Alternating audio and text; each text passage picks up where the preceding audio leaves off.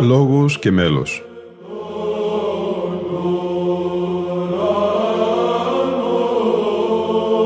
Προσεγγίσεις στη μυσταγωγία της ψαλτικής τέχνης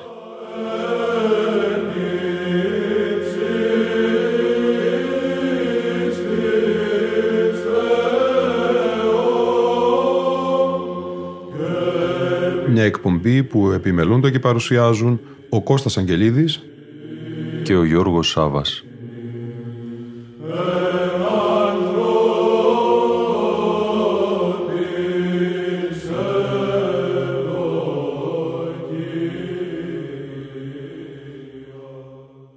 Αγαπητοί φίλοι ακροατές και φίλες ακροάτριες, γύρω από μια φωτεινή μορφή του 16ου αιώνα, μία από τις σημαντικότερες προσωπικότητες μετά την πτώση της Βυζαντινής Αυτοκρατορίας, τον Όσιο Μάξιμο τον Βατοπεδινό, γνωστό στη Ρωσία ως Μάξιμο Γρεκό, κινείται το δεκαμερές αφιέρωμα της εκπομπής Λόγος και Μέλος. Το δεύτερο μέρος θα ξεκινήσει με ανάγνωση σχετικά με το βίο του Αγίου όπως παραδίδεται στην έκδοση της Ιεράς Μεγής της Μονής Βατοπεδίου με τίτλο «Άπαντα Αγίου Μαξίμου Γρεκού, Αγίου Μαξίμου Γρεκού Λόγοι, τόμος πρώτος, μετάφραση Μάξιμος Τσιμπένκο, Τιμόθεος Γκίμων». Έκδοση της Ιεράς Μεγής της Μονής Βατοπεδίου του Αγίου Όρους του 2011. Βίος Αγίου Μαξίμου του Γρεκού οι Ρώσοι παρέλαβαν τον χριστιανισμό από τους Βυζαντινούς στα τέλη του 10ου αιώνα. Μέχρι της ανακηρύξεως σε Πατριαρχείο της Εκκλησίας της Ρωσίας, αυτή ανήκε ως Μητρόπολη στο Οικουμενικό Πατριαρχείο της Κωνσταντινούπολεως.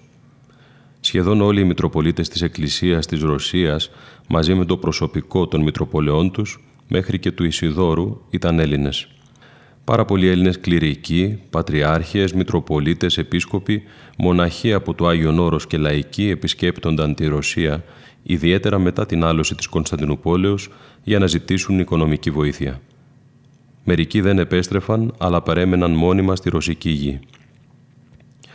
Άλλους Έλληνες προσκαλούσαν οι ίδιοι οι Ρώσοι για τις εκκλησιαστικές ή εκπαιδευτικές ανάγκες τους, Έλληνες υπηρέτησαν ως διπλωμάτες, πολιτικοί, ιατροί στις διάφορες υπηρεσίες των Ρώσων μοναρχών. Κανένας όμως από αυτούς δεν ευεργέτησε τη Ρωσία όσο και όπως ο Μάξιμος. Γι' αυτό και κανένας δεν έχει τόσο εξέχουσα θέση στη ρωσική εκκλησιαστική και κοσμική ιστορία, γραμματεία, λογοτεχνία και την πανρωσική συνείδηση. Κατηγορούνται οι πατέρες σήμερα ότι ήταν αναχρονιστικοί, ότι οδήγησαν τους πιστούς στον φονταμενταλισμό, ότι δεν έκαναν διάλογο με την εποχή τους, ότι δεν ενδιαφέρθηκαν για τον πολιτισμό. Γι' αυτό, λένε αυτοί που πρεσβεύουν την παραπάνω θέση, επιβάλλεται η σύγχρονη θεολογία να γίνει μεταπατερική. Οι πατέρες ήταν τα σύννεφα που έκρυβαν τον ήλιο Χριστό, οπότε για να φωτιστούμε απευθείας από τον Χριστό πρέπει να απομακρύνουμε τους πατέρες. Αλλά οι πατέρες, άσχετα αν μερικοί δεν θέλουν να το παραδεχθούν, αποτελούν την αυθεντική και απλανή οδό της θεολογίας και της σωτηρίας. Οι πατέρες είναι οι συνεχιστές του έργου και της διδασκαλίας των Αγίων Αποστόλων. Έλεγε χαρακτηριστικά ο πατήρ Γεώργιος Φλωρόφσκι, η Εκκλησία είναι πράγματι αποστολική, αλλά είναι επίσης και πατερική. Ουσιαστικός είναι η Εκκλησία των Αγίων Πατέρων. Δεν είναι δυνατό να διαχωριστούν οι δύο χαρακτηρισμοί. Επειδή η Εκκλησία είναι πατερική, είναι αληθώς και αποστολική. Οι Άγιοι Πατέρες βίωσαν και εξέφρασαν την αποκάλυψη εν πνεύματι Αγίο. Οι πατέρες δεν αγνόησαν τον άνθρωπο, αλλά αγωνίστηκαν, θυσιάστηκαν, αναλώθηκαν στη διακονία του πλησίων, στη σωτηρία όλου του κόσμου. Ο Άγιος Μάξιμος έζησε στην Ιταλία κατά την περίοδο που υπήρχε μια έντονη ανάπτυξη των επιστημών και των τεχνών, μια προβολή των ανθρωπιστικών αρχών και δικαιωμάτων. Συναντήθηκε με την νεωτερικότητα, διαλέχθηκε μαζί της και προσέλαβε όσα στοιχεία ήταν ικανά να βοηθήσουν να συμβάλλουν στον αυθεντικό τρόπο ζωής του ανθρώπου. Στο Άγιον Όρος βίωσε την Θεία Χάρη, απέκτησε την πείρα του Αγίου Πνεύματος, έγινε μέτοχος του Θεανθρωπίνου Είναι. Στη Ρωσία, αφού είχε προηγηθεί αυτή η πείρα του ανθρωπίνου και του θεανθρωπίνου είναι και είχαν γίνει πνευματικές εκείνες ζυμώσεις μέσα στην καρδία του, απέδωσαν εκατονταπλάσιους καρπούς. Ο Μάξιμος κατά κοινή ομολογία των Ρώσων δεν έφερε μόνο το Θεό στη Ρωσία του 16ου αιώνα, αλλά και τον πολιτισμό. Στο πρόσωπο του Αγίου Μαξίου μου βλέπουμε την διαλογικότητα, την ελευθερία του εν Χριστώ ανακαινισμένου ανθρώπου, τον αληθινό Πατέρα. Με την ευκαιρία της εκδόσεως των απάντων θα παρουσιάσουμε μια βιογραφία του Αγίου μέσα από ρωσικές και ελληνικές πηγές εμπλουτισμένη με νέα στοιχεία. Εκτενή βίο για τον Μάξιμο έχουν γράψει καθηγητές Βλαδίμηρος Ικόνικοφ, Ηλίας Ντενίσοφ και Γρηγόριος Παπαμιχαήλ. Τα κείμενα όμως αυτά για πολλούς λόγους είναι δυσπρόσιτα στο σημερινό αναγνώστη. Ο βίος του Αγίου Μαξίμου που έχει εκδοθεί στη Δημοτική αρχικά από την Ιερά Μονή Οσίου Γρηγορίου και κατόπιν από τις εκδόσεις Μαΐστρος αποτελεί μετάφραση του βίου που συμπεριλήφθηκε στην έκδοση των έργων του από τη λάβρα του Αγίου Σεργίου και είναι αρκετά ελλειπής. Οι βίοι του Μαξίμου που έχουν γραφεί στα ρωσικά ανέρχονται σε δεκάδες και ιδιαίτερα αυτοί που γράφτηκαν κατά τον 18ο και 19ο αιώνες. Έχουν πολλά αντιφατικά στοιχεία. Οι κύριοι σύγχρονοι ερευνητές της ζωής και των έργων του Αγίου Μαξίμου, η Νίνα Σινίτσινα, ο Βλάσιος Φιδάς, ο Κωνσταντίνος Τσιλιγιάννης και ο Χρήστος Λασκαρίδης, δεν έχουν γράψει βιογραφία του Αγίου, ενώ αυτή του Τζακ Χάνεϊ είναι αρκετά συνεπτυγμένη. Δυστυχώς και οι σύγχρονοι του Αγίου Μαξίμου δεν έγραψαν κάποιο βίο του Αγίου εκτός από κάποιες σύντομες αφηγήσεις. Αυτός που φαίνεται ότι ήταν ικανός να γράψει βιογραφία για τον Άγιο Μάξιμο ήταν ο μαθητής του Σιλβανός, μοναχός της λάβρα του Αγίου Σεργίου, γιατί είχε το πνεύμα του Αγίου Μαξίμου, είχε την απαραίτητη πνευματική γνώση. Βέβαια, η συγγραφή του βίου του Αγίου Μαξίμου έχει πολλές δυσκολίες λόγω των ποικίλων πολιτιστικών και πνευματικών χώρων στους οποίους έδρασε ο Μάξιμος, Άρτα, Ιταλία, Άγιον Όρος, Ρωσία, αλλά και λόγω των πολύ ιδιαίτερων συνθήκων εκείνης της εποχής. Η πνευματική σκιαγράφηση του βίου του Αγίου Μαξίμου έχει εξίσου τις δυσκολίες της. Πώς είναι δυνατόν να αποκαλυφθεί και να φανερωθεί στη δημοσιότητα η μυστική ζωή ενός Αγίου. Πνευματικός ανακρίνει μεν πάντα, αυτός δε υπουδενός ανακρίνεται. Το εγχείρημα γίνεται ακατόρθωτο. Μόνο η προδιάθεση από αγάπη προς τον Άγιο και προς δόξαν Θεού μένει για να τολμηθεί αυτό το έργο. Ο Μιχαήλ, ο μετέπειτα Μάξιμος ο Γρεκός, γεννήθηκε το 1470 στην Άρτα από πλουσίους και ευσεβείς γονείς, τον Μανουήλ Τριβόλη και την Ειρήνη. Οι Τριβόλιδες ανήκαν σε μεγάλη βυζαντινή αρχοντική οικογένεια και είχαν φιλική σχέση με τους τελευταίους βυζαντινούς αυτοκράτορες Θωμά και Κωνσταντίνο Παλαιολόγο. Ο Δημήτριος Κιδόνης αποδίδει σε έναν τριβόλι την συμφιλίωση του αυτοκράτορα Μανουήλ του Δευτέρου με τον δεσπότη του Μιστρά Θεόδωρο τον Πρώτο. Ο Κάλιστος πρώτος Τριβόλης έγινε πατριάρχης Κωνσταντινούπολεως στον χρυσό αιώνα της θεολογίας και του ησυχασμού 1350-1354, 1355-1363. Έχει καταταγεί στο Αγιολόγιο της Ορθοδόξου Εκκλησίας. Από τους τριβόλιδες της Σπάρτης ο Μανουήλ πήγε στην Άρτα, ο δε αδελφός του Δημήτριος εγκαταστάθηκε στην Κέρκυρα όπου δημιούργησε μεγάλη οικογένεια που συνδέθηκε με τη διοίκηση και την βενετσιάνικη ευγένεια της νήσου. Ο Δημήτριος Τριβόλης ήταν γνωστός βιβλιοφίλος και από τους αξιολογότερους αντιγραφείς κωδίκων κλασικών ελληνικών έργων, κάτοχος της θείας και της Θήραθεν Σοφίας. Ήταν μαθητής του Γεωργίου Πλήθωνα, έτρεφε ιδιαίτερη αγάπη στον Πλάτωνα και τον Πλωτίνο. Ακολουθεί τον τελευταίο ηγεμόνα της Πελοποννήσου Θωμά Παλαιολόγος στη Ρώμη, όπου παρέμεινε αρκετό καιρό υπό την προστασία του Καρδιναλίου Βυσαρίωνα κειμενόταν μεταξύ Ορθοδοξίας και Ρωμαιοκαθολικισμού. Παρευρίσκεται στους αραβώνες της ζωής Σοφίας Παλαιολογίνας με τον μεγάλο ηγεμόνα της Ρωσίας Ιβάν τον Τρίτο. Από το 1462 μέχρι το 1481 τον βλέπουμε να μετακινείται μεταξύ Άρτας και Κέρκυρας. Το τελευταίο του χειρόγραφο τον εμφανίζει το 1481 κάτοικο της Κέρκυρας. Στην Ιταλία παραμένει για μεγάλο χρονικό διάστημα, αλλά τα έτη 1464 και 1465 βρίσκεται στην ένετοκρατούμενη Κρήτη. Ο πατέρας του Αγίου Μαξίμου, Μανουήλ, ήταν πριν την άλωση της Άρτας το 1449 στρατιωτικός διοικητής, ενώ έπειτα ένας από τους άρχοντές της – οι ρωσικές πηγές χαρακτηρίζουν τους γονείς του Αγίου Μαξίμου φιλοσόφους, δηλαδή κατέχοντας ανώτερη μόρφωση. Ο ίδιος ο Άγιος στα έργα του γράφει ότι οι γονείς του ήταν γνήσιοι πιστοί και ότι ο πατέρας του διακρινόταν για την αφοσίωση στην Ορθόδοξη πίστη. Γι' αυτό και διαπαιδαγώγησε το γιο του με τους κανόνες της ευσεβίας και του φόβου του Θεού. Ο Άγιος απέκτησε από μικρός Ορθόδοξο εκκλησιαστικό φρόνημα. Ο Μιχαήλ Τριβόλης έμαθε τα πρώτα γράμματα κοντά στους γονείς του και σε κατοίκον διδασκαλία από εξαιρετικούς δασκάλους. Η Άρτα ήταν μεγάλη και επιφανής πόλη της Υπήρου, πλούσια λόγω του εμπορίου. Στο γυμνάσιο, το οποίο ασφαλώς θα υπήρχε, άκουσε ο Μιχαήλ τα εγκύκλια μαθήματα. Δυστυχώς δεν υπάρχουν πρωτογενείς πηγές για την παιδεία στην Άρτα λόγω της καταστροφής τους από τους Τουρκαλβανούς μετά τη μάχη της Άρτας το 1821. Έτσι δικαιολογείται η έλλειψη άμεσων και αδιαμφισβήτητων πηγών για την παιδεία της Άρτας στον πρώτο αιώνα της τουρκοκρατίας. Ασφαλώς, ο φιλομαθής και ευφυής μικρός Μιχαήλ θα περνούσε αρκετές ώρες μέσα στη βιβλιοθήκη του πατέρα ή του θείου του Δημητρίου μελετώντας τα διάφορα χειρόγραφα κάτω από την παρακολούθηση των δασκάλων του οι οποίοι φρόντιζαν για την συστηματική μόρφωσή του. Ο Μιχαήλ από νέος καλλιέργησε τη μάθηση, όπως μας πληροφορεί η επιστολή που έστειλε ο ηγούμενος της Μονής του Βατοπεδίου Άνθιμος στον Μεγάλο Δούκα Βασίλειο τον Τρίτο Ιβάνοβιτς.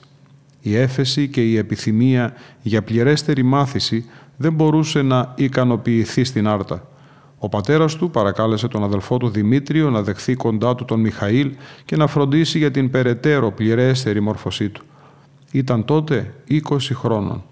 Στο μικρό χρονικό διάστημα κατά το οποίο έμεινε στην Κέρκυρα πριν αναχωρήσει για την Ιταλία, μαθήτευσε στον ρήτορα και φιλόσοφο και αντιγραφέα χειρογράφων Ιωάννη Μόσχο, τον αξιολογότερο μαθητή και συνεχιστή του έργου του μεγάλου φιλοσόφου Γεωργίου Πλήθωνος Γεμιστού, του οποίου η ηλικία πρέπει να ήταν πολύ προχωρημένη. Παραμένοντας στην Ελλάδα, ο Μιχαήλ δεν μπορούσε να ικανοποιήσει τη δίψα του για ανώτερη μάθηση – μετά την τουρκική κατάκτηση το υψηλό επίπεδο παροχής παιδείας υποβαθμίστηκε. Ο πατέρας του όταν επισκέφθηκε την Άρτα ο φίλος του Ιαννός Ιωάννης Λάσκαρης τον παρακάλεσε να περάσει από την Κέρκυρα, να πάρει μαζί του στην Ιταλία το γιο του και να φροντίσει για την μόρφωσή του στα σπουδαιότερα πανεπιστήμια. Η Ιταλία είχε γίνει το σχολείο της Ευρώπης κατά τον 15ο και 16ο αιώνα. Οι σπουδαιότεροι Έλληνες λόγοι και πρώτης πτώσεως της Κωνσταντινούπολεως, αλλά ιδιαίτερα μετά από αυτήν, μεταναστεύουν στη Δύση κατά προτίμηση στην Ιταλία για να αποφύγουν τα δεινά των Τούρκων κατακτητών. Με την σοφία τους μεταλαμπαδεύουν το φως της αρχαίας ελληνικής φιλολογικής και φιλοσοφικής γνώσεως.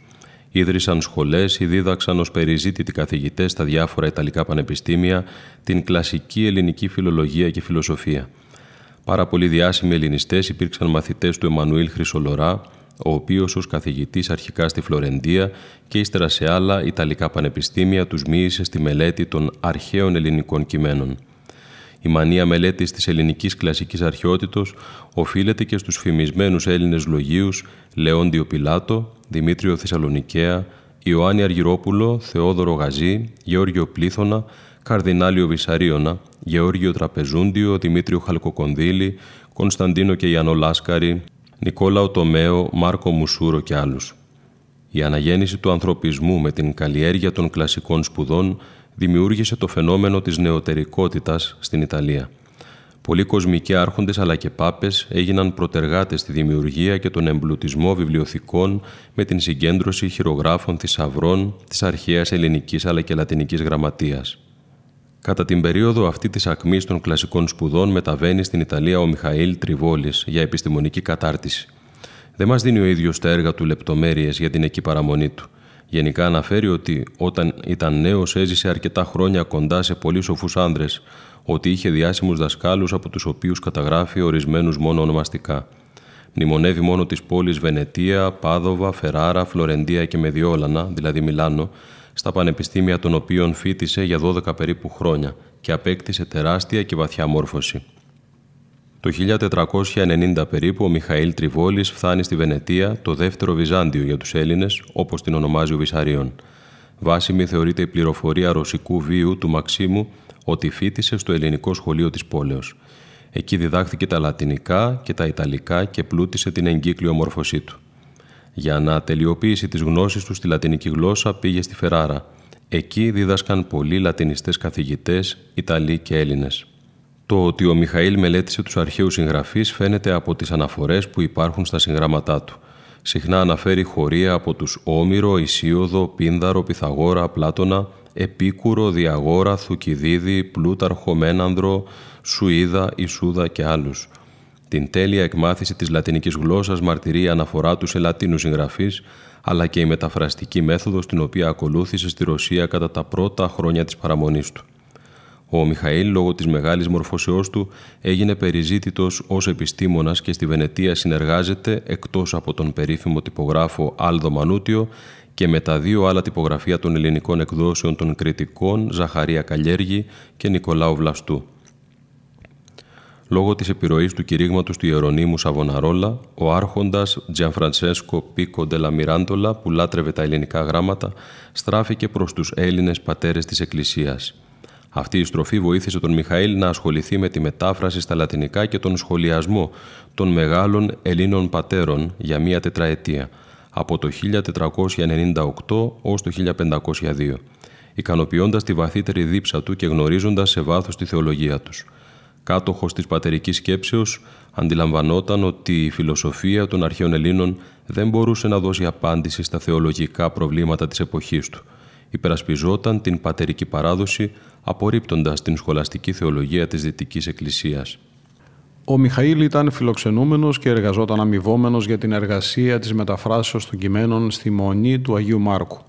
Παρέμεινε στη Μονή για έναν περίπου χρόνο, χωρίς όμως να αρνηθεί επουδενή την Ορθοδοξία. Την εποχή εκείνη, παρά την αποτυχία στις απόπειρες για ένωση των εκκλησιών, Σύνοδος Φεράρας Φλωρεντίας 1439, μαρτυρούνται ορισμένες περιπτώσεις επιμέρους εκκλησιαστικής κοινωνίας. Όταν έφυγε, έγραφε σε επιστολή προς το φίλο του Σκυπίωνα Καρτερομάχο. Απέταξάμιν το μονήρι βίο και εννοούσε την έξοδό του από τη μονή χωρίς καμία άλλη διαδικασία. Η παραμονή του στη μονή έληξε με την περάτωση του έργου που του είχε ανατεθεί.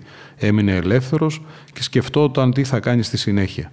Ο Μιχαήλ Τριβόλης μετά την εγκατάλειψη της Ρωμαιοκαθολικής Μονής αισθανόταν ότι μέσα του είχε πεθάνει ο θαυμαστής του ανθρωπισμού της Ιταλικής Αναγεννήσεως και η πίστη του στην αξία της επιστήμης.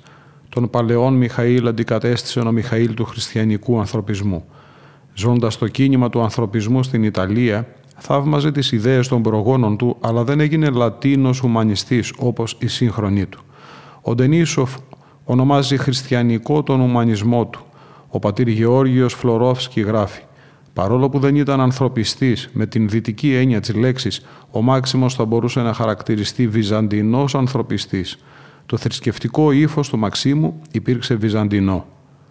Ακολούθησε την διατυπωμένη στα έργα των μεγάλων πατέρων της Εκκλησίας εκλεκτική, ισορροπημένη και αρμονική αξιοποίηση της κλασικής ελληνικής διανοήσεως σύμφωνα με την εκκλησιαστική παράδοση των πρώτων αιώνων.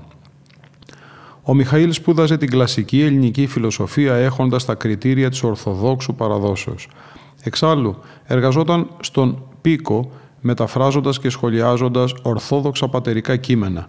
Με τη μελέτη αυτή γνώρισε εμπειρικά όλες τις εσωτερικές αντιφάσεις και τις ειδωλολατρικές, παγανιστικές τάσεις των ουμανιστών. Απορρίπτοντας το πνεύμα της αναγεννήσεως και την βιοθεωρία της, αναχώρησε από την Ιταλία σε ηλικία 35 ετών, παραμένοντας σταθερό στην παράδοση της Ορθοδόξου πίστεως.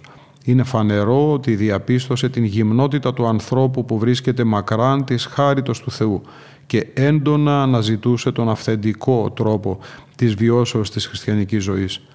Φαίνεται, γράφει ο καθηγούμενος της Ιεράς Μονής Οσίου Γρηγορίου Γέροντας Γεώργιος, το καθόλου διάστημα της παραμονής του στην Ιταλία γινόταν μέσα του μια πνευματική διεργασία, ίσως και μια πάλι των δύο τρόπων ζωής και θεολογίας, του δυτικού και ουμανιστικού ανθρωποκεντρικού και του ορθοδόξου και θεανθρωποκεντρικού. Προτίμησε τον δεύτερο τρόπο ζωής, Ποθώντας να κατορθώσει τον ύψιστο προορισμό του ανθρώπου την θέωση, αποφάσισε να βρει την ανάπαυση την οποία ζητούσε το πνεύμα του στο αγιορείτικο μοναστήρι του Βατοπεδίου. Ο ομότιμος καθηγητής κ. Ευάγγελος Χρυσός, πρόεδρος του Ινστιτούτου Άγιος Μάξιμος ο Γρεκός, αναφέρεται σε συνέντευξή του στην Πεμπτουσία στην προσωπικότητα, το έργο και τη συμβολή στην Οικουμενική Ορθοδοξία του Αγίου Μαξίμου του Γρεκού, με αφορμή την Διεθνή Επιστημονική ημερίδα για τον Άγιο Μάξιμο το Γρεκό, την οποία πραγματοποίησε η Ιερά Μεγή στη Μονή Βατοπεδίου Αγίου Όρους σε συνεργασία με την Ιερά Μητρόπολη Νεαπόλεως και Σταυρουπόλεως για τα 500 χρόνια από τη μετάβαση του Αγίου Μαξίμου στη Ρωσία, 1518-2018. Το Ινστιτούτο για τη Διάσωση και την Προβολή της Πολιτιστικής Κληρονομιάς έχει το όνομα Μάξιμος ο Γρεκός διότι είναι μια εμβληματική προσωπικότητα ο Άγιος Μάξιμος. Το, η Μονή Βατοπεδίου συνδέεται με πάρα πολλούς Αγίους και μεγάλους, μεγάλες προσωπικότητες ακόμη και από τον πολιτικό αυτοκρατορικό χώρο. Όμως ο Άγιος Μάξιμος ο Γρεκός έχει αυτήν την διάσταση του να είναι του χθες και να μιλάει για το σήμερα. Ένας άνθρωπος που χρειάστηκε η Ρωσία σε μια στιγμή πνευματικής κρίσης για να βοηθήσει την πνευματική ζωή και την, ε, την άνοδο την πολιτιστική της Ρωσίας αναζητήθη, βρέθηκε στο πρόσωπο του Αγίου Μαξίμου και με εντολή του ηγουμένου του από τη μονίβα του πεδίου σηκώθηκε να πάει να κάνει αυτό το έργο. Ήταν ένα έργο φωτιστού, θα διόρθωνε την μετάφραση του, του ψαλτηρίου και κατά επέκταση των άλλων λειτουργικών βιβλίων. Όμως ε, ήταν τόσο περίπλοκη η κατάσταση στην Ρωσία όπως είναι και σήμερα στα θέματα τα πνευματικά και τα εκκλησιαστικά και ενεπλάκη σε μία ε, σύγκρουση θέσεων και ιδεολογιών αν θέλετε και επομένως ε, εκρίθη υπεύθυνος, συνυπεύθυνος για μία κατάσταση η οποία τον οδήγησε ούτε, λίγο, ούτε λίγο ούτε πολύ για δεκαετίες ολόκληρες στο φυλακή. Ο άνθρωπος που πήγε να φωτίσει τη Ρωσία βρέθηκε στη φυλακή της Ρωσίας. Τι έκανε, με ένα κάρβουνο στο χέρι, στον τοίχο του κελιού του έγραφε αυτά με τα οποία θα φωτιζόταν αργότερα η Ρωσία. Μια μεγάλη περιπέτεια για τον ίδιο, μια συγκλονιστική ανατροπή στα πνευματικά δεδομένα της Ρωσίας. Είναι Άγιος σήμερα και για τους Ρώσους, όμως ε, είναι και μια πολύ καλή ευκαιρία το παράδειγμα του να προβληματιστούμε τι κάνουμε με τις πνευματικές ηγεσίες όπως ήταν ο, ο Μάξιμος την εποχή εκείνη, πώς δεχόμαστε τις κρίσεις και τις ε, αμφιβητήσεις οι οποίες καλλιεργούνται και πώς προχωρούμε μπροστά. Ε, νομίζω ότι σήμερα ο Άγιος Μάξιμος μπορεί να εορτάζεται ως ένας ε, οικουμενικός κήρυκας του πνευματικού λόγου και της ε, ορθοδοξίας με την ορθό και το δόξα μαζί, συνειδητά δηλαδή με την επιλογή της Ορθοδοξίας και όχι μόνο στα σημαντικά πλαίσια της Ορθόδοξης Ανατολικής Εκκλησίας. Ε, του ορστάμε πολλά, αλλά μπορούμε να μάθουμε και σήμερα πολλά.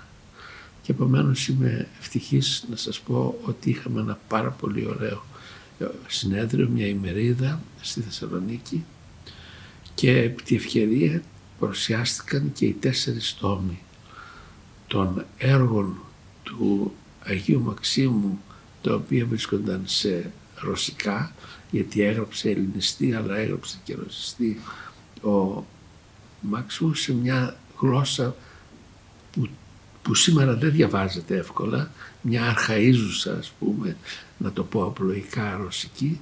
Έπρεπε αυτά τα κείμενα λοιπόν να συγκεντρωθούν και να μεταφραστούν στα ελληνικά για να γίνουν πλούτος και των Ελλήνων αναγνωστών. Η Μητέρα Εκκλησία είναι η Εκκλησία όλων, είτε είναι μορφές αυτοκέφαλες, είτε είναι αυτόνομες. Ξέρετε υπάρχουν διάφορες κατηγορίες οργάνωσης της Εκκλησίας και το Πατριαρχείο, το Οικουμενικό Πατριαρχείο τη στιγμή την κρίσιμη έπαιξε καταλητικό ρόλο για την φωτισμό των Ρώσων. Νομίζω αυτός ο ρόλος είναι πολύτιμος για όλη την Ορθόδοξη Εκκλησία, θα έλεγα για ολόκληρη την Εκκλησία και επομένως ε, είναι λογικό να περιμένουμε ότι όλοι οι παράγοντες θα δείξουν και τον απαραίτητο σεβασμό στον θρόνο, τον οικουμενικό, του οποίου έγνοια βάρος, σταυρός αν θέλετε, είναι να προσπαθεί να δίνει διεξόδους όπου άλλα κριτήρια ισχύσαν και δεν υπάρχουν διέξοδοι. Η φάση από την οποία πέρασε η ρωσική διανόηση, η ρωσική πνευματικότητα, η ρωσική πνευματική ζωή ήταν καταλητική. Αμέσως μετά έχουμε μία άνθηση στη Ρωσία η οποία είναι σαφώς ε, χρωστάει την ύπαρξή της σε αυτήν την ε, στιγμή όπου φωτίστηκε το σκότος. Ήταν μια πολύ σκοτεινή, δυσάρεστη εποχή.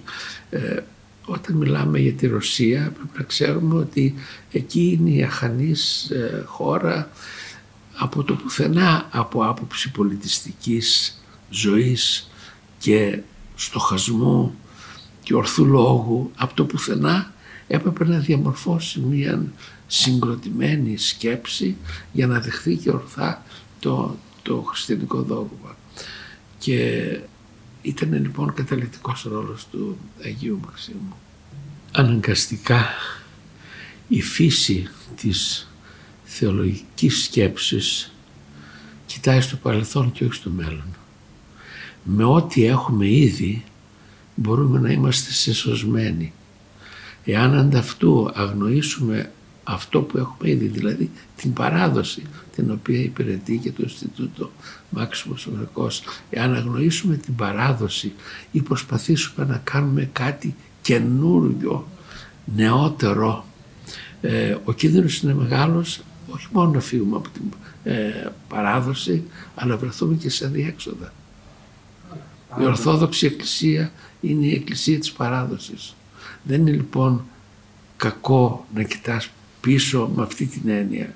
Είναι κακό να μην κοιτάς μπροστά φέρνοντας μαζί σου τον πλούτο της παράδοσης. Ο ελληνισμός μέσα από τον οποίο πέρασε το έργο της Εκκλησίας δεν ήταν εθνοφιλετικός. Ήταν η ελληνική παράδοση από τους ελληνιστικούς χρόνους. Επομένως αντίπαλο δέος προς αυτήν την ελληνική παράδοση δεν είναι οι σημερινές ξένες εθνοφιλετικές παραδόσεις. Γίνεται το μεγάλο μοιραίο λάθος να ταυτίζεται η ελληνική πλευρά με μια εθνική πλευρά. Τα 10 εκατομμύρια Έλληνες καλούνται να υπηρετήσουν μια ελληνικότητα την οποία παρέλαβαν από τους δικούς τους πατέρες. Επομένως, ό,τι χειρότερο μπορούμε να έχουμε σήμερα είναι ο εθνοφιλετισμός παρά τα μεγάλα μειονεκτήματα της ε, οικουμενικότητας, παγκοσμιότητας ε, η οποία κυριαρχεί στην οικονομική ζωή έχει το πλεονέκτημα να μας βοηθήσει να απαλλαγούμε από τον εθνοφιλετισμό. Δυστυχώς δεν το βλέπω να γίνεται. Πρέπει να σας πω ότι στην παιδεία, την βυζαντινή, τη χριστιανική παιδεία υπάρχουν δύο τάσεις. Υπάρχει η τάση της ε, ελληνικής παιδείας και υπάρχει και η τάση της παιδείας την οποία κληρονόμησε το, η χριστιανική εκκλησία από την εβραϊκή παράδοση όπου παιδεία είχε το χαρακτήρα μιας τιμωρίας σε όσους παραβαίνουν τον νόμο του Θεού. Από την αντιπαλότητα των δύο αυτοτάσεων στον χώρο της χριστιανικής παιδείας δημιουργήθηκε μία παιδεία που έβγαλε επιστήμονες, έβγαλε λαμπρούς ε, στοχαστές οι οποίοι προχώρησαν όλα τα πράγματα. Ε, είναι αυτονόητο ότι στον χώρο της Εκκλησίας μπορεί κανείς να δει όχι μόνο άξιους επιστήμονες θεολόγους γιατί η θεολογία είναι μία επιστήμη όταν καλλιεργείται σωστά και βρίσκει τον τρόπο να αντιθεσέψει τον ορθολόγο μέσα από το, τα δεδομένα της πίστεως ε, αλλά και από τις άλλες επιστήμες ε, οι, οι, άνθρωποι οι οποίοι εμπνέονται από το, τα δεδομένα της χριστιανικής παράδοσης ενισχύονται στο να αναδείξουν και το επιστημονικό έργο των δικών τους των επιστημόνων. Θα ήθελα και οι συντελεστές του Ινστιτούτου όλοι μαζί σε εσάς που βλέπω προσωπικά απευθύνομαι και ως εκπρόσωπό τους να ευχηθώ να είναι καλά τα Χριστούγεννα και ο, ο επόμενος ε, χρόνος να είναι εξίσου δημιουργικός και με τον ίδιο ενθουσιασμό όπως υπηρετείτε τώρα τα πράγματα. Στο υπόλοιπο της δεύτερης αφιερωματικής εκπομπής μας στον Όσιο Μάξιμο το Γρεκό εξακολουθούμε την ακρόαση της μεγάλης εορτίου Αγρυπνίας που τελέστηκε στα 2018 στην Ιερά Μεγίστη Μονή του Βατοπεδίου στη μνήμη του Οσίου μαζί με την εορτή της Παναγίας της Παραμυθίας. Από το Κέλευσον και Κύρια Κέκραξα, την στοιχολογία και τα στοιχειρά έως και τα δοξαστικά του Οσίου και της Παναγίας της Παραμυθίας.